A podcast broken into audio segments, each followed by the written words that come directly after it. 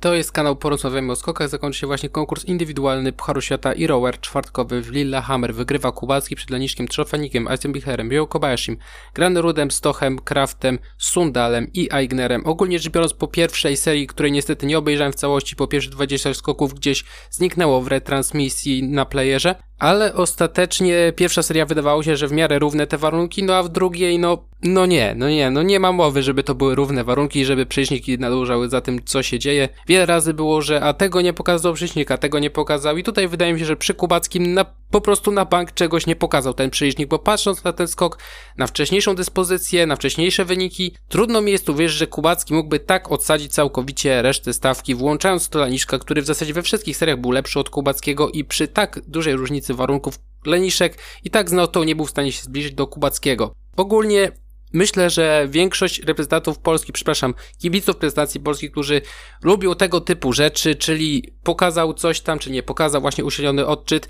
teraz są zadowoleni. Nie tylko ze zwycięstwa Kubackiego, ale właśnie z tego, że ten pomiar był, no, bardzo łaskawy, można powiedzieć, dla Kubackiego. Dwie dziesiąte zamiast, nie wiem, siedmiu, ośmiu dziesiątych metra na sekundę, to raczej zostawiam do interpretacji. W każdym razie Kubacki, czwarty po serii pierwszej, jedenaste zwycięstwo, 38 miejsce na podium, 14 podium w sezonie, co zaskoczyło mnie, że to jest rekord. A z drugiej strony zapomniałem o tym, że Małysz swój pierwszy sezon miał bardzo, bardzo krótki, wtedy było bardzo mało konkursów. Początek Pucharu Świata praktycznie wyleciał, bo nigdzie nie było śniegu. I tak się dość wcześnie zakończy, było mało startów, a i tak miał ponad połowę zwycięstw, mimo że odniósł ich raptem 11, było 21 konkursów tylko, więc nie miał czasu, żeby nabić aż tyle podiów, ale jednak Kubacki przyszedł pod tym względem do historii. Występ jak najbardziej przyzwoity, całościowo znacznie lepszy niż się spodziewałem, nawet pod względem samej jakości skoków, ale pozycji, no zwycięstwa bym nie obstawił, absolutnie, bo można powiedzieć, że pod względem dyspozycji raczej Kraft, przed nim Granerud, Laniszek, Trzofenik, jeszcze paru innych zawodników na pewno by się znalazło, ale jednak, no jest zwycięstwo, jest zwycięstwo. Bywały lotryjne konkursy, bywało zakopane, kiedy nie było zwycięstwa i tutaj być może ktoś uzna to za sprawiedliwość dzierową. Czemu nie? Drugie miejsce Laniszek, drugie po serii pierwszej, 26 miejsce na podium. W pierwszej serii, no, nie został chyba tak skarcony z lądowania jak mógłby być, dostał 55 punktów, skok długi, ale takie zachwianie dość poważne. Występ bardzo przyzwoity, i wydaje mi się, że tutaj, tak jak mówię, względem niego Kubacki miał mało odjętych punktów, tak to nazwijmy. Trzecie miejsce Trzofenik, pierwszy po serii pierwszej, drugie podium w karierze, najwyższy wynik karierze wyrównany, trzecie miejsce, kolejny super występ jeśli chodzi o Trzofeniga, czwarte miejsce Eisenbicher, piąty po serii pierwszej, w drugiej serii wyraźnie z przodu, bardzo wyraźnie z przodu, bardzo fajny skok, w pierwszej serii też fajny skok, tylko lądowanie było trochę średnie, no i nie na takiej odległości. 14-letni, de facto bardziej 13-13,5-letni rekord Simona Mana został wyrównany 146 metrów, głęboki przysiad i ktoś mógłby powiedzieć, że tutaj po co puszczono tego Eisenbichlera, przecież on mógłby wylądować telemarkiem kilka metrów bliżej, by na tym zyskał z niższej belki. No ale to jest mimo wszystko gdybanie. Po nim zresztą obniżono belkę i było widać, że wielu zawodników się naprawdę męczyło czy raczej wielu, no za dużo ich nie było, ale jednak większość nie do końca sobie dawała radę z tej niższej belki. Piąte miejsce Rioju, szósty po sobie pierwszy występ przyzwoity, ale tylko on z Japończyków punktował i całościowo ten występ po prostu bardzo przyzwoity. Cały czas Rioju mimo wszystko trzyma jakiś poziom całkiem niezły, no jakiś, to jest cały czas spokojnie czoła dziesiątka klasyfikacji generalnej Pucharu Świata, szóste miejsce Granat, siódmy po serii pierwszej. No wydaje się, że chyba warunki nie do końca, ale też skoki nie do końca się o Graneruda, ale i tak ta przewaga nad Kubackim trochę lodu na głowę, jeżeli ktoś myśli, że Kubacki może dogonić Graderuda. Wydaje mi się, że no raczej nie, raczej na pewno nie. 318 punktów, 4 konkursy na obiektach do lotów narciarskich, no nie wydaje mi się. Jeszcze do tego Granerud musiałby się podłożyć. Poza tym, że Kubacki musiałby skakać znacznie lepiej niż kiedykolwiek pokazywał to na obiekcie do lotów narciarskich.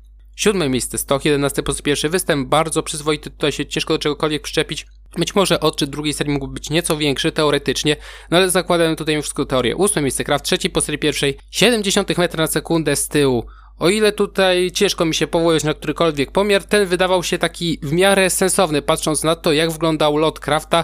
No i ostatecznie jednak nie jest to tak potężna strata w pozycjach, jak mogłaby być, ale znów jest przemeblowanie w Row Air. Jeśli chodzi o walkę o drugie miejsce w Pucharze Świata, to też zrobiło się ciekawie. Znów przemeblowanie pod tym względem, że Kubacki zwiększył dystans, a jeden konkurs ubył, jeśli chodzi o kalendarz.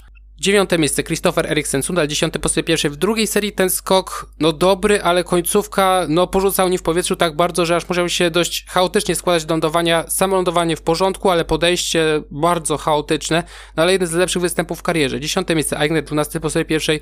Kolejny bardzo, bardzo solidny występ, no i raczej w końcu zostanie do końca sezonu, poskacze ten sezon do końca, tak się wydaje. Dalej, Polska. 14 żyła 27 po pierwszej dwa skoki takie mocno średnie, ten drugi też, potężny chaos za progiem, w końcówce trochę lepiej to wyglądało, a nie spodziewałem się tak potężnego awansu jeśli chodzi o żyłę. I też tutaj byłbym skłonny, że chyba troszeczkę powyżej średniej te warunki, znaczy nie tyle powyżej średniej, co Więcej mogło być odjęte w uśrednionym odczycie. 17 miejsce zniszczył 23 po pierwszej. Też skok tutaj bardzo przyzwoity, a przynajmniej trochę bardziej stabilny niż żyły. 20 wąsek, 17 po pierwszej. Niepokojące jest to, że u wąska coraz częściej ta lewa narta mu ucieka. On ogólnie bazuje m.in. na tym, że naprawdę te lądowania są super, dostaje wysokie noty. A tutaj ten element zaczyna powolutku kuleć u tego zawodnika. To już któryś raz w ostatnich dniach, że ta lewa narta mu zaczyna uciekać. Troszkę tak jak Geigerowi lewa podczas lądowania w ostatnich dniach. Dalej, Austria. 11 Fetner, 16 po sobie pierwszej występ, przyzwoity 12 Her, 19 po sobie pierwszej, no troszeczkę podtrzymało go w końcowej fazie lotu w drugiej serii. 25 Herbeck, 9 po serii pierwszej. Wydaje się, że tutaj znów odczyt powiedzmy, że nie do końca doszacowany, czy też przeszacowany, zależy jak na to patrzeć. No potężny zjazd klasyfikacji, 26 Stein, 22 po tej pierwszej, kolejny przyzwoity występ, ale życiówki nie ma. Dalej, Norwegowie, 16 Forfang, 13 po tej pierwszej, reakcja taka, no jakby dostał tam z pół metra na sekundę z tyłu minimum, a może nawet i metr na sekundę z tyłu. Ostatecznie zjazd, jeśli chodzi o pozycję, nie jest zbyt duży, ale tak jak mówię, w rower naprawdę się sporo pozmieniało. Może nie tyle jeśli chodzi o same pozycje, chociaż tutaj też, ale jeśli chodzi o starty punktowe, bo rozjechało się to dość mocno względem dnia wczorajszego. 23 Estfold, przepraszam, 19 Tante, 8 po sobie pierwszej, no też raczej warunki takie, chyba powinno być tam więcej dodane, tak mi się wydaje. 23 Estfold, 25 po sobie pierwszej, blisko życiówki, no kompletnie inny Estfold też i seria próbnej, pierwsza, druga seria, kompletnie co innego niż przez ostatnie kilka dni. Dalej, 33 Johansson, Sztekl był zdziwiony tym, co się stało, Johansson też. I wyglądało to tak, jakby dostał po prostu strzał z tyłu gdzieś w środkowej fazie lotu, a ogólnie Sztek był bardzo zdziwiony, bo raczej wtedy inaczej gestykulują trenerzy, a tutaj takie ewidentne zaskoczenie, jeśli chodzi o Sztekla. Takie ewidentne, nie wiem co tam się stało, że to jest kwestia wiatru, czy jednak czegoś innego, bo raczej mi spodziewał się czegoś innego po tej reakcji. Raczej by pokazał dość sugestywnie wiatr, a tutaj no zdziwienie, ogólne zdziwienie Sztekla. Dawno tak nie widziałem zdziwionego Sztekla. I 39. Lindwik, Przerzucony skok, do tego jeszcze skręcony w lewo, leciał troszeczkę pozycją taką, jak zazwyczaj robi to Murańka ostatnio.